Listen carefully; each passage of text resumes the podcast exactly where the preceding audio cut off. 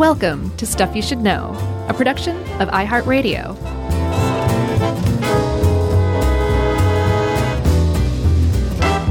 Hey, and welcome to the podcast. I'm Josh, and there's Chuck. Jerry is not here. She's stepped away for a minute, digitally speaking, but she's still here in spirit. So this is stuff you should know. Jerry's looking for love in all the wrong places, right? That's right. And Chuck, uh, I was not really cognizant of what was going on uh, when all of this was happening, but there was a period of time where like country was just beyond cool in America. Like it was the popular culture. Yeah. I mean, I really remember it. And you're what, five years younger? At least. Never gets old. Uh, it, it is a time that I remember well when the TV show Dallas and when country you know, had these big crossover stars like Eddie Rabbitt and Juice Newton mm-hmm. and Mickey Gilley and Kenny Rogers. And Kenny Rogers was making these big Hollywood movies and Dolly Parton was making big Hollywood movies. It was, mm-hmm. it was an interesting time. And it was, uh, it was sort of the beginning of the change of country music from sort of more underground outlaw cowboy Johnny Cash, Willie Nelson, Waylon Jennings stuff mm-hmm. to the big, AMA's country thing that we see today. And I think the transition was kind of happening back then in the yeah. late 70s, early 80s. That seems to be where it finds its roots is is in this area this era where it turned into pop basically. Yeah. And the transition from um, like you were saying that kind of outlaw like hardcore country um, to pop by way of easy listening, which is a pretty hard left turn if you think about it. But this that easy listening um, was featured prominently on the soundtrack for a movie called Urban Cowboy. You betcha. Which, in one of the more surprising things I've ever come across in our research in the 13 years we've been doing this. Happy anniversary, by the way. Yeah. Um. Uh. Yeah. Like right nowish, right? Basically, yeah. All right, and uh, close enough that it's worth saying happy anniversary for. Thanks, man. You too. Um, the one of the more surprising things I've ever come across is that since we're talking about mechanical bulls today, you can't tell the story of mechanical bulls without John Travolta. I know, right? Who knew? I, not me. Did you know that that was tied together intimately? Yes. Urban Cowboy and Mechanical Bulls? One thousand percent. Uh, well, it was a big surprise for me and a pleasant one too. Like I'm still on cloud nine after learning about that. Yeah, I mean, this was. I, I, guess I was a little kid, so you would have been a, a, just a baby yeah. uh, at the time. So it makes sense that this is more cemented in my memory. But I remember Urban Cowboy. I just remember it all being a very big deal. Um, like people like Olivia Newton John were where people were making country albums that normally didn't because it was just the, the hot ticket. It was a big deal. Yeah, it really was. Um, and like I like I watch enough um, me TV and stuff to to to be able to recognize this era What's and it not seem weird to me. Uh, it's I think it stands for memorable entertainment television. It's all oh, like old nostalgia. reruns from the seventies. Is it a channel or can, is it like a streaming app? It, it's a channel. Um, we have one of those like antennas you can get, mm-hmm. a, a, digital antenna. Yeah, yeah. And there's a lot of like really good um, rerun like uh, what's the word I'm looking for? I guess nostalgia t- TV mm-hmm. out there, and Me TV is one of them. But anyway, it, you know, every once in a while, probably every sixth or seventh episode of Bionic Woman or Six Million Dollar Man will suddenly have some weird country trucker lumberjack theme going on. yeah. And you can tell it's like, it's because that was the cool thing right then, you know? It was. I mean, like I said, Dallas was a big TV show, and the Dallas Cowboys and the Dallas Cowboy cheerleaders was the biggest thing going, and and mm-hmm. BJ and the Bear and the Dukes of Hazzard and right. It was it was this weird time in America where like this Southern and Western country Western culture was at the fore. It's it's very strange, and it coincided with punk and new wave, and you know, right. it's it's a very weird kind of cool time in this country. I think. But the the one of the things that came out of this, one of the things that was popular at the time that really tied into this country zeitgeist that was like the basis of the pop culture at the time was mechanical bull riding. Right. that that is something you would do if you were trying to show off at some bar. It doesn't matter where the bar was in the United States, and I suspect in other parts of the Western world as well. Um, that that you would ride a mechanical bull wearing a cowboy shirt and tight jeans, mm-hmm. uh, even though you were from you know Miami or something like that. Yeah, it's funny when I was reading this and they were saying like they have them in New York and Los. They had them in New York and Los Angeles, and it's popular everywhere. The first thing I thought was, I bet they had them in Japan. Surely, I was looking. I'm like, I, I wonder if it's just some like throwback retro, uh, like mechanical bull riding trend somewhere in the world. I couldn't find any any mention of it anywhere, but surely it is somewhere. You know, it seemed like a good fit. Uh, but the mechanical bull, if you don't know what one is, you're not under a rock, everybody you could be very much aware of many things in the world and not know what one is. It is. Boy, Chuck, you've really softened and mellowed in your old age. I really have. Uh, it is. It is a, a, a simulation of bull riding, the rodeo sport of bull riding. It is a literally a mechanical bull, and mm-hmm. we'll talk about how it's made and what it looks like. But you know, it, it's uh, go Google a picture. You sit on it, mm-hmm. and someone is in control of it on the other end, and it mimics the bucking of a bull as if a human were riding on it. And they are very popular in bars, touristy bars usually. In and Japan. It, maybe in Japan. There's one in, in New York City at Johnny Utah's that uh, I have some stories about later. But um, the mechanical bull basically can be used to train a rodeo rider, uh, although it's usually just for entertainment purposes. Yeah, what's really interesting about what you just said that it's used for training is it's not entirely clear if the mechanical bull was used to train rodeo riders first or was used as an amusement at honky tonk bars first and then became used to train rodeo riders. Right.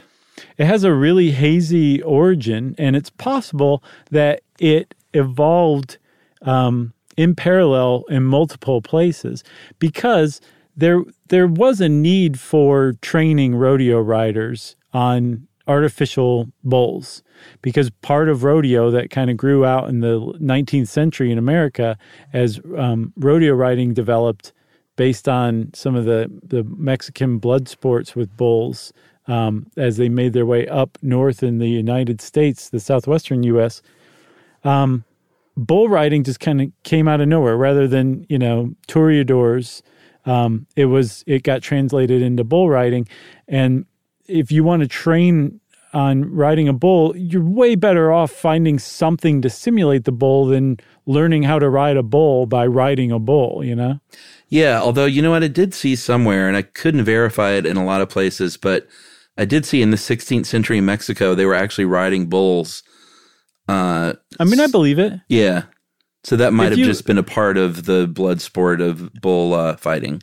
If you're a tough guy and you see a bull, you say, I'm going to ride that bull. Watch this. Maybe so. Uh, in the, the 1930s in the United States, the Rodeo Cowboy Association was formed. So it was a full deal by the 1930s. Uh, the one thing we do know is that the precursor to the mechanic, the mechanized or mechanical bull was mm-hmm. the bucking barrel, which um, if you could just do an image search for bucking barrel, you've probably seen these at some point. It is uh, a barrel, like a oil barrel, tipped on its side mm-hmm. with a saddle on it, and it's suspended off the ground and tied at four corners with some pretty heavy duty tight rope. And um, you would go sit on that that barrel on that saddle, and you would have four ranch hands try and throw you off of it. And imagine that was a lot of fun. Yes, which I mean, it's dangerous in and of itself, especially if the ranch hands are jerks. But it's a lot safer than riding a bull when you're practicing riding to ride a bull. yeah, know? I would I would ride a bucking barrel if I was at one of those uh, city slickers like uh, cattle rustling things, and they were like, "You want to get on the bucking barrel, partner?"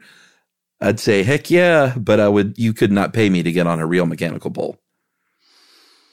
Oh, I don't know. I I was watching some um, there, there's like f- mechanical bull throw compilations, people falling off mechanical Yeah, bulls. I watched quite a bit of this. What's the funniest ones are the ones that happen in slow motion. Yeah. Like the camera's not in slow motion, it's just the person is sliding off in slow motion. yeah, that's usually how it works. Instead of really Yeah. being thrown, You're right. It seems you're like, like, my legs on there. pretty not dangerous. So I would ride a mechanical bull if I ever encountered one. yeah, I'm not into it.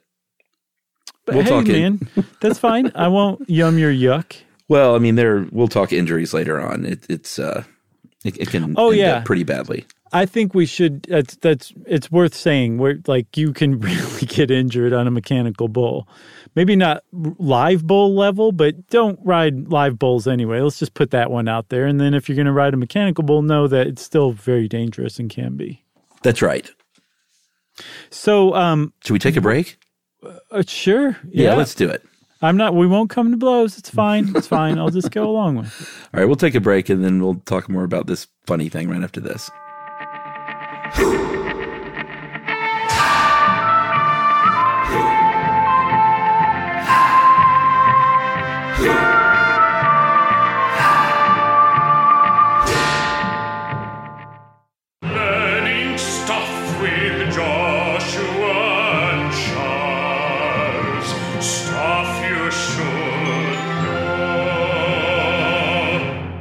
So, Chuck, um, I was saying like the origins of mechanical bulls are fairly hazy. Um, we are pretty sure that they came from the bucking barrel, that that preceded them. But it's not entirely clear that the mechanical bull descended from the bucking barrel in the rodeo world or into the amusement world first. Like uh, Ed put this together for us, and he looked high and low to find primary source, but couldn't find one. But he saw a lot of like mentions of a place called Bertrand Island, an amusement park in New Jersey that supposedly had a mechanical bull back in the 30s. Yeah, this was in New Jersey, and I think this is what the deal is. I saw this referenced a lot online, and there is a coffee table book about Bertrand Island Amusement Park. Mm-hmm. And I bet you dollars to donuts there's a picture of this Ride 'em Cowboy ride in that book because they all referenced this book, but I didn't have time nor the inclination to buy this book to prove it to myself. Okay. But I, I have a feeling that there was a picture of this Ride 'em Cowboy ride in this in this coffee table book about Bertrand Island Amusement Park in the 1930s. Okay, I've- I've got a great idea.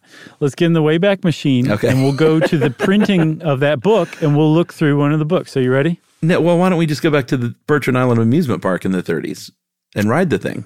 I guess we could have done. Okay, all right, let's do that. I mean, instead. or we can go to a book printing shop. okay, we'll go to Bertrand Island. You ready? Yeah, let's Okay. do it.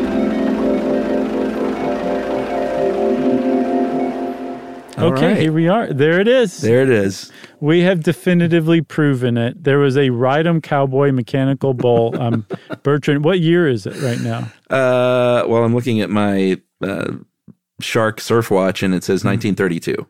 Okay, 1932 mechanical bull at Bertrand Island Amusement Park. All right, I guess we should just go back.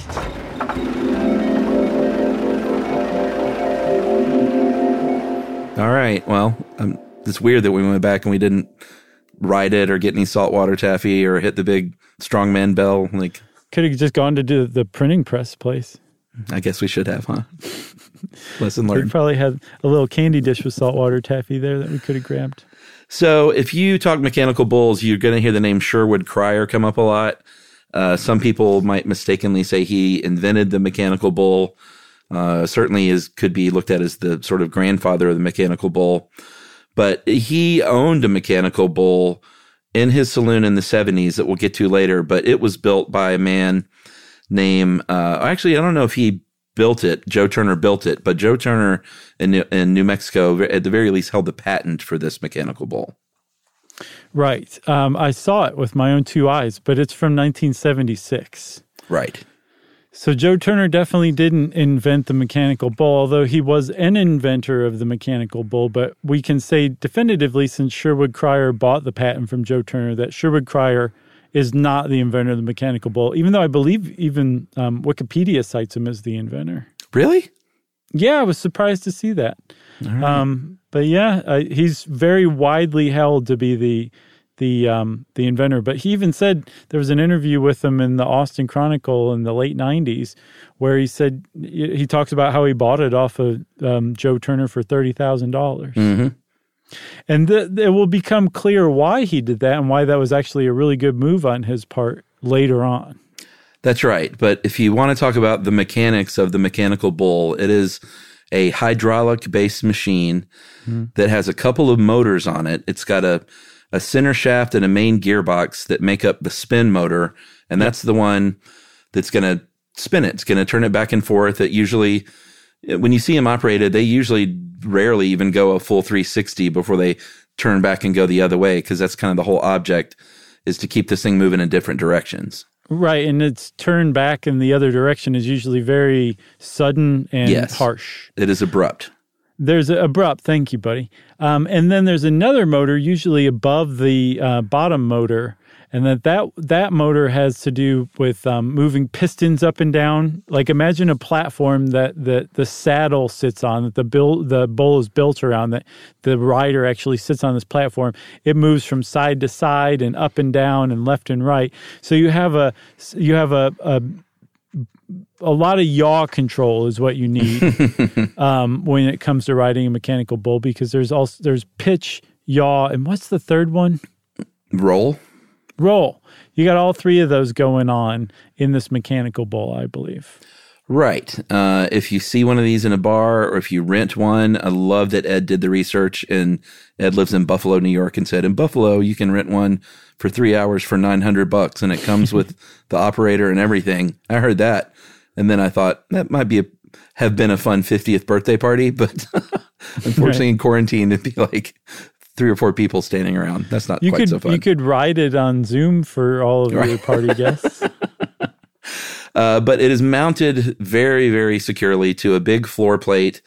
And uh, it is surrounded. I think Sherwood Cryer would drive around and collect mattresses at first, but now they have this big inflatable ring basically that surrounds it.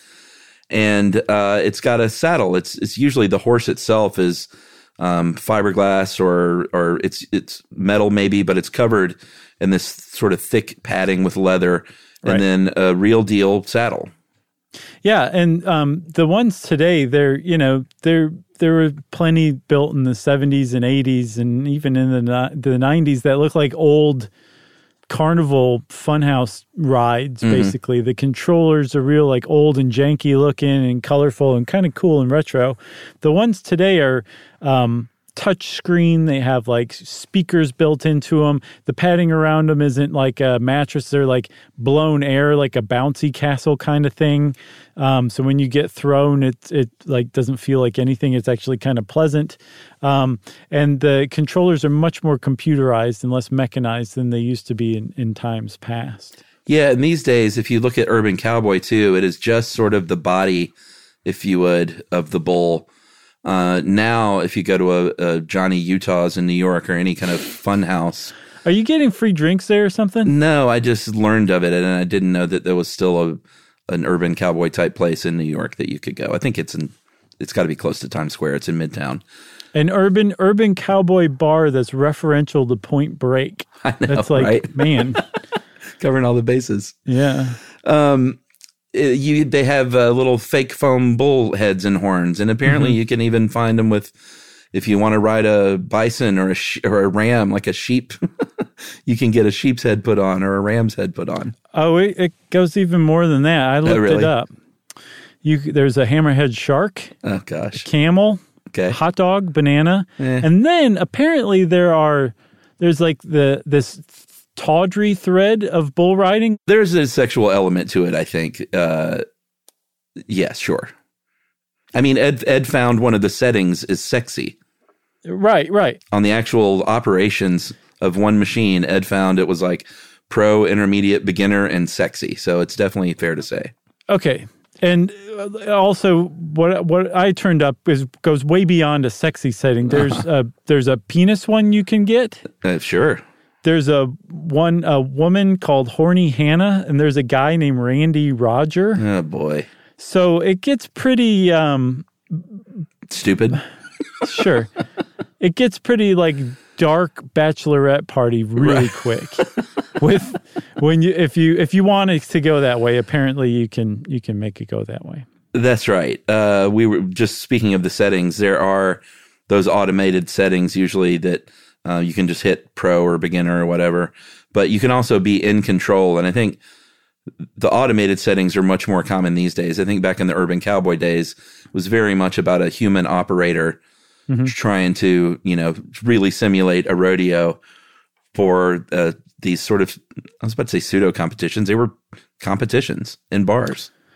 Yeah, I mean there would be like you know you could win uh, you know a hundred bucks or something like that. Five thousand probably- in probably Urban more. Cowboy.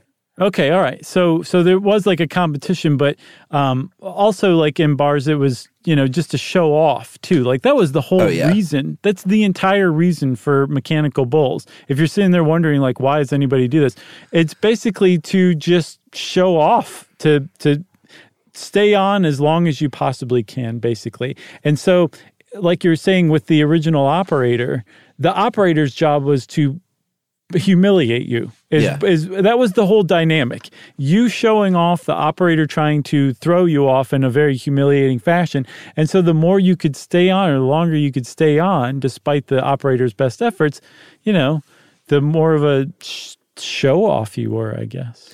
Yeah, I mean, it, it's not any different. Uh, it's not a far cry from any carnival game Right. where it shows some sort of feat of strength, whether you're hitting the the thing with a hammer to make the bell ring or the punching bag to see how hard you can punch a thing.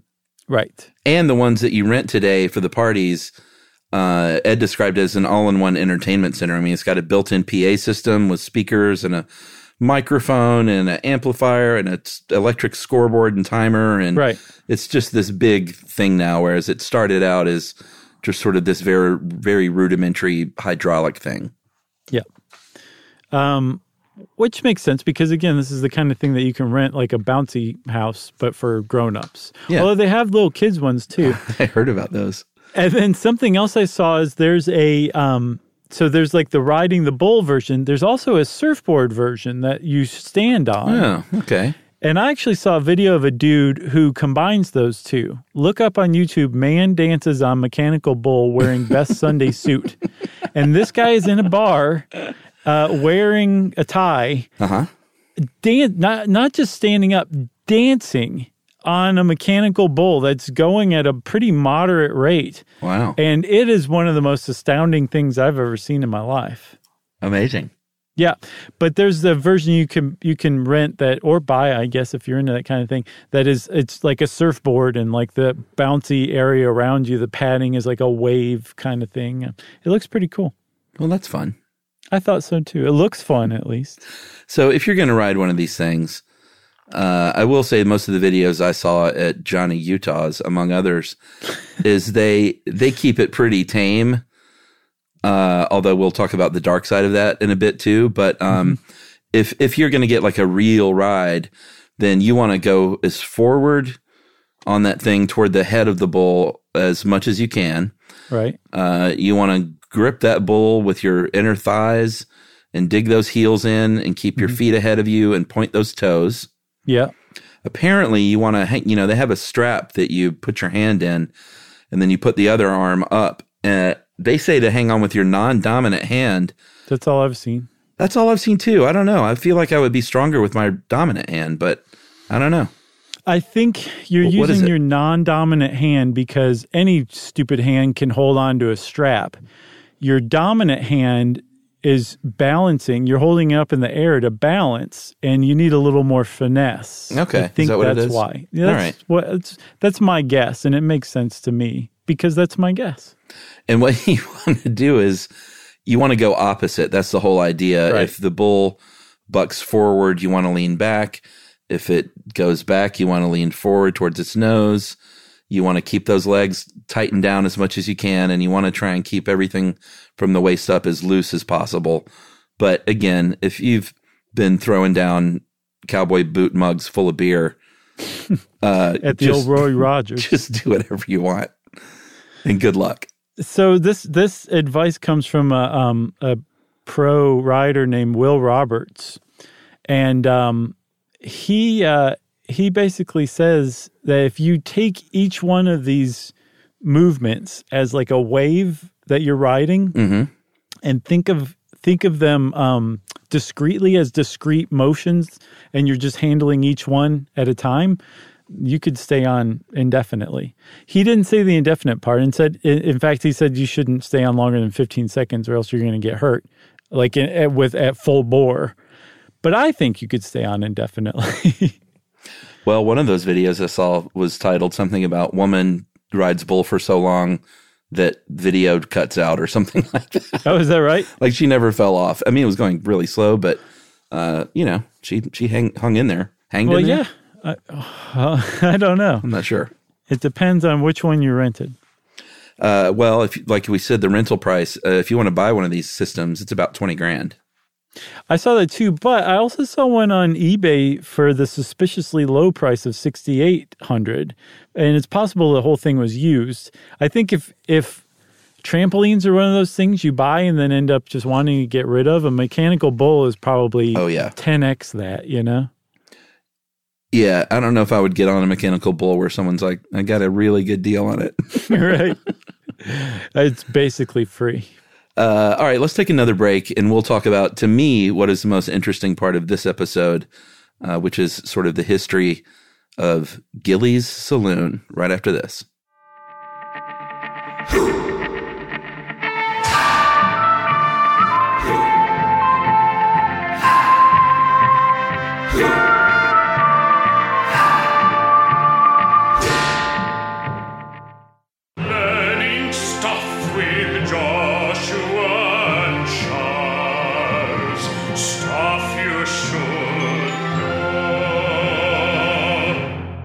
Okay, Chuck, you promised to talk about Gilley's Saloon. What is that?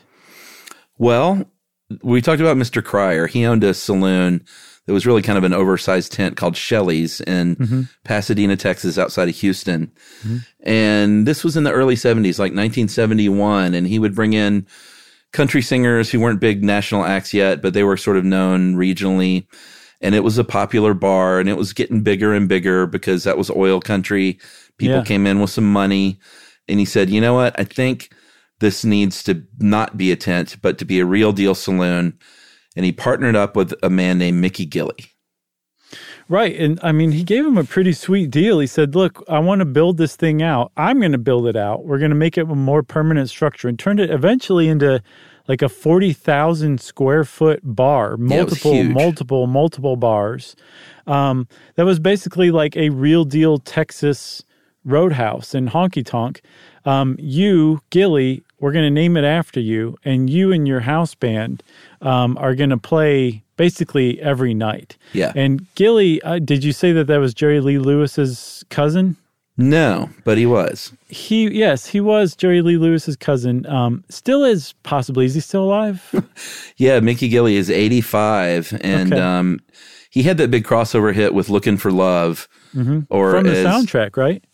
Uh, oh, I don't, yeah, was it on the Urban Cowboy I'm, soundtrack? I'm pretty sure it was on the Urban Cowboy soundtrack. Yeah. Yeah, or as, as uh, Buckwheat would call it, uh, Bookin' Panub. Wookin' Panub. Wookin' Panub. Okay. And um, he was no slouch, though. He had 42 top 40 country singles in his career. So what's funny is if I read an interview with him, I think in Texas Monthly on like the 35th anniversary of Urban Cowboy, and he basically talks about how you know he was looking for love, but it was in all all the wrong places. Um, he uh, he he was looking for stardom, and he just could never quite get it. So I guess he was one of those unsung. Like highly successful people who never became a huge star, Right. and apparently he was trading on being Jerry Lee Lewis's cousin, was doing like tribute shows, cover shows, that kind of stuff, and was doing fine. But so when um, Sherwood Cryer met up with him and formed a partnership with him, he he became the namesake of Gilley's, this incredibly popular honky tonk outside of Houston um, that that became the setting for Urban Cowboy, thanks to randomly enough uh, an Esquire article. Yeah, this reminded me very much, and it's weird that they're both Travolta, but uh, Saturday Night Fever it's tied even more closely than that. The very editor who ran that Esquire article was the same co-founder of New York Magazine who ran uh, Tribal Rites of the New Saturday Night that gave rise that was the basis of Saturday Night Fever. All right, so it all comes full circle. I have I printed that out, uh, the Tribal Rites of Saturday Night, back when we talked about it. Have not read it yet, and now I'm going to print out the Ballad of the Urban Cowboy and America's Search for True Grit, Right. and I'm going to have just both those articles sitting on my desk forever, probably. But I want to re- I want to read them both because they were both the basis of two sort of landmark '70s movies that became cultural touchstones, and John Travolta was in both of them. Yeah, it's really weird, but it's, cool. basically the same thing, except one is disco set at a disco nightclub. The other one is country music set at a country western bar. But it's the same exact thing, same format, love, um, fighting, rivalry, jealousy Competition. on a basically on a weekend night while everybody's getting trashed at a bar. It's just. And they were separated by two years. I think um, 76 was the Saturday night um, New York Magazine article, and 78 was the one that featured Gilley's. Yeah, it's really pretty interesting time in our country's history that they're almost two sides of the same coin. Yeah. And again, like I mentioned earlier, this is all going on at the same time that like punk music is is saying, I hate all of you people. exactly. and for good reason. Look. That's right. So so this guy, uh, I can't remember his name, um, Irving something. I can't remember. No, he was one of the uh, managers or promoters, or he had a lot to do with the Eagles. Um, he bought the rights to that article for like two hundred thousand dollars, which is a lot of money to spend on a magazine article option uh, at the time. And he he just knew that no matter what happened, he was going to have a huge soundtrack on his hands, just like Saturday Night Fever. and it worked twice. It did work. He he apparently wanted it to be all Eagles, and the Eagles were like, "No, that's okay. We suck so terribly that we even we wouldn't want to do a whole soundtrack." Stop. But it ended up being like a really great soundtrack. I've never heard it, but I mean, just looking at the roster: Kenny Rogers, Charlie Daniels, Bonnie Raitt, um, and uh, Mickey Gilley had "Looking for Love" on it as well. Yeah, Wooka Nub. It was it was great. We had the record in our house. Uh, like you said, they shot the movie. A lot of it was shot at Gilley's. Uh, that was the bar scene that you know was predominant in the movie, and the competition between Scott Glenn and John Travolta, uh, as you know they battled for for bragging rights, uh, cash money, and Debra Winger's heart. And Glory, Of course, the well, the glory. Man, Scott. Um, Scott Glenn. yeah, I can't believe I just forgot his last name. I think he's one of the coolest actors ever. Yeah, not a Carradine. No, no, I, he's a Carradine plus. Yeah, he. I think Scott Glenn was one of those that was always. I think he was always confused as a Carradine with a lot of people because he Mm-hmm. I sort mean, of could has that see it. look.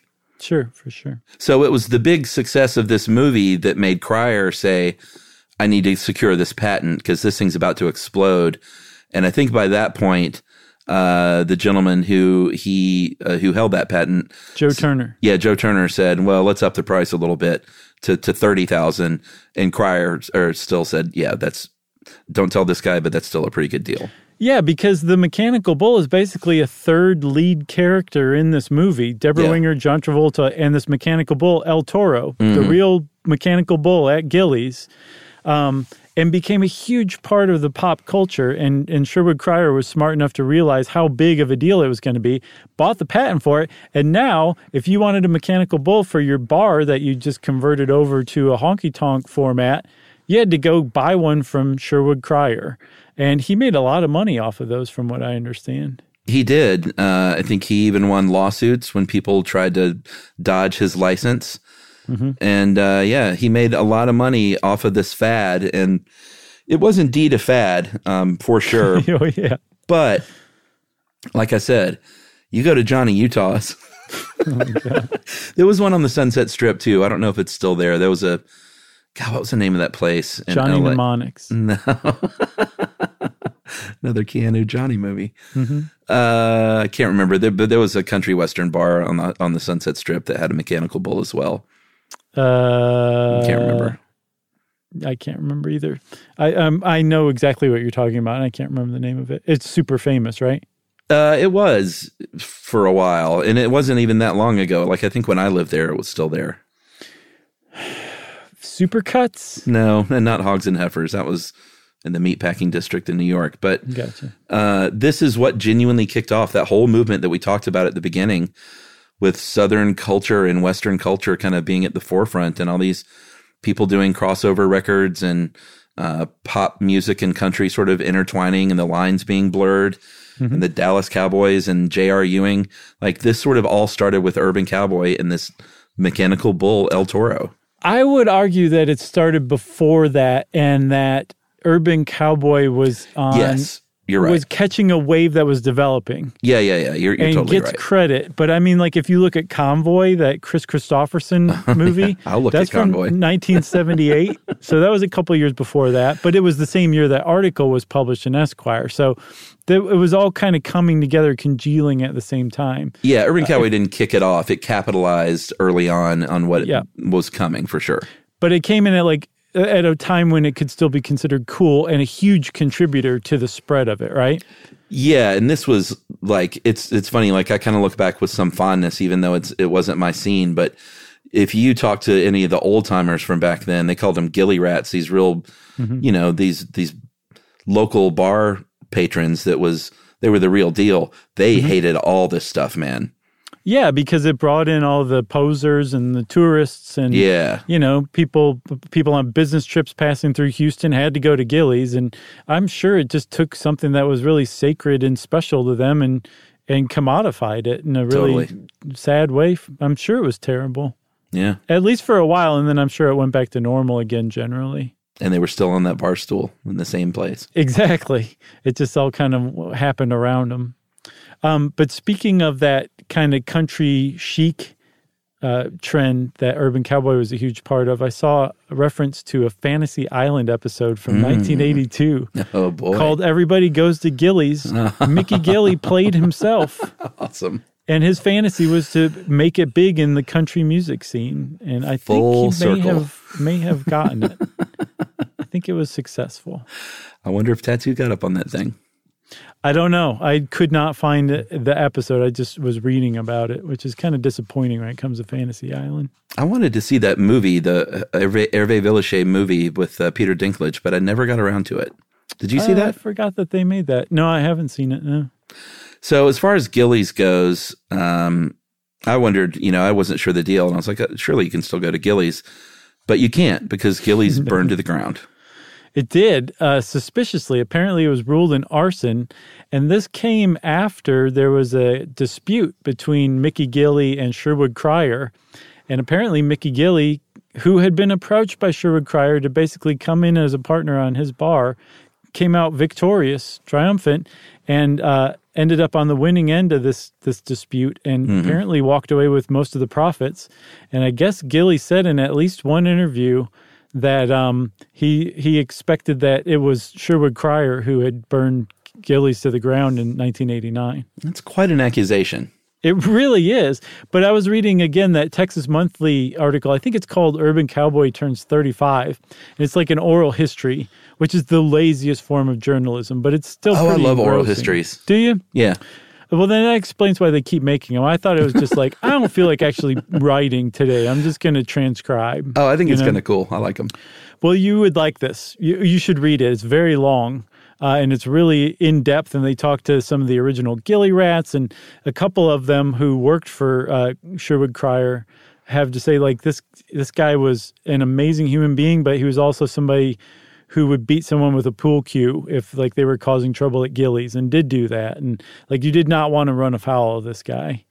Um, but was also like a really fascinating, interesting, smart human being too.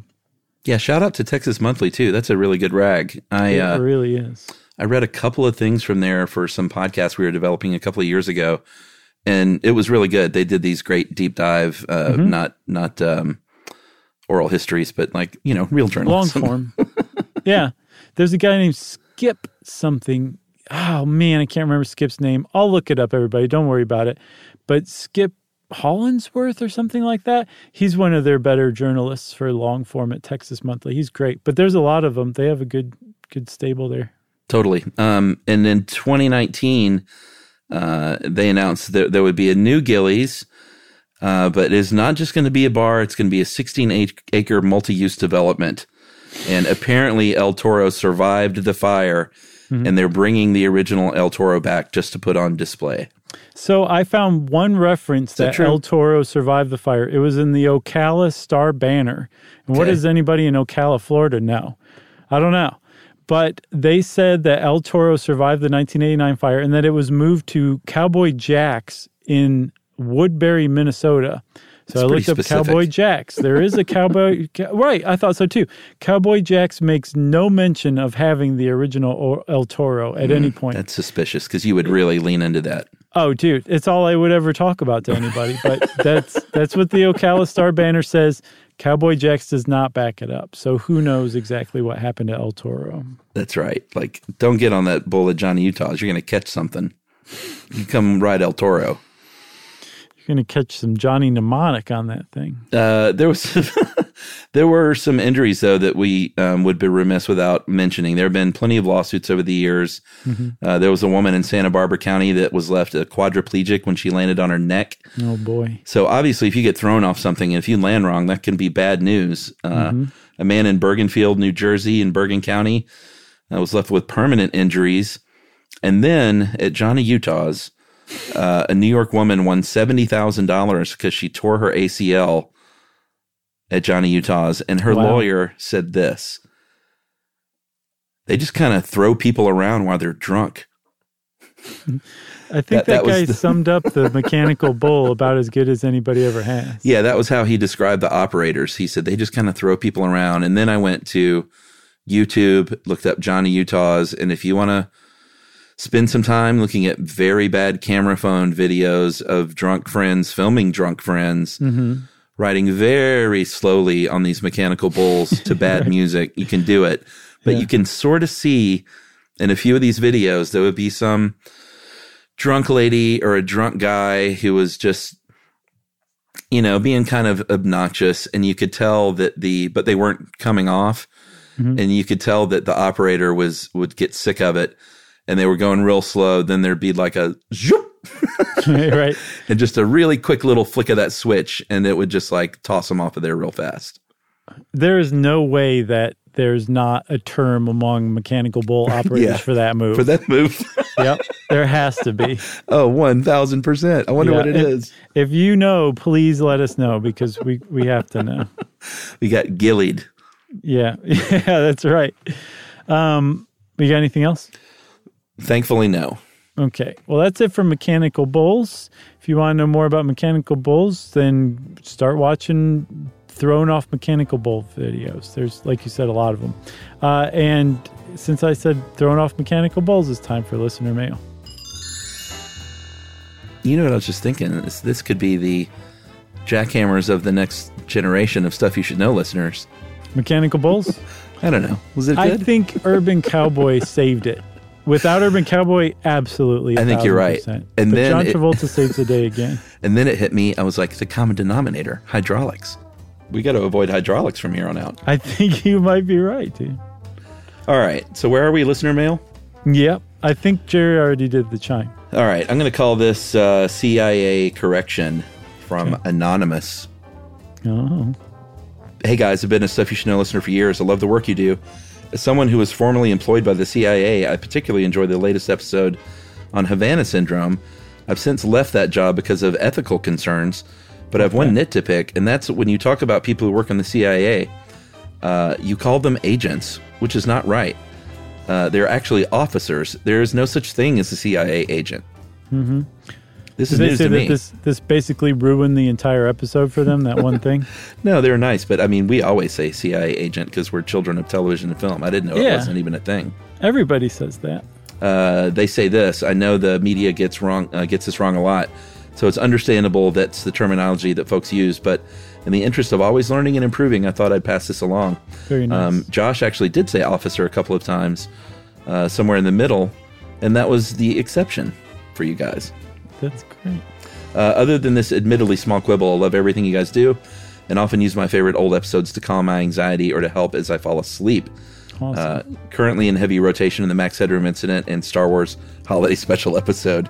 Ooh, those are that, that will calm you down for sure. Yeah. Uh, Thanks very much for, uh, for reading the message. All the best, Anonymous. And uh, initially, Anonymous said maybe use my initials because it might be a little paranoid about this being former CIA.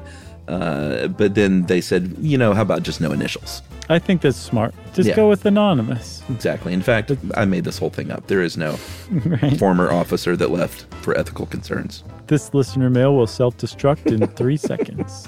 Two, one.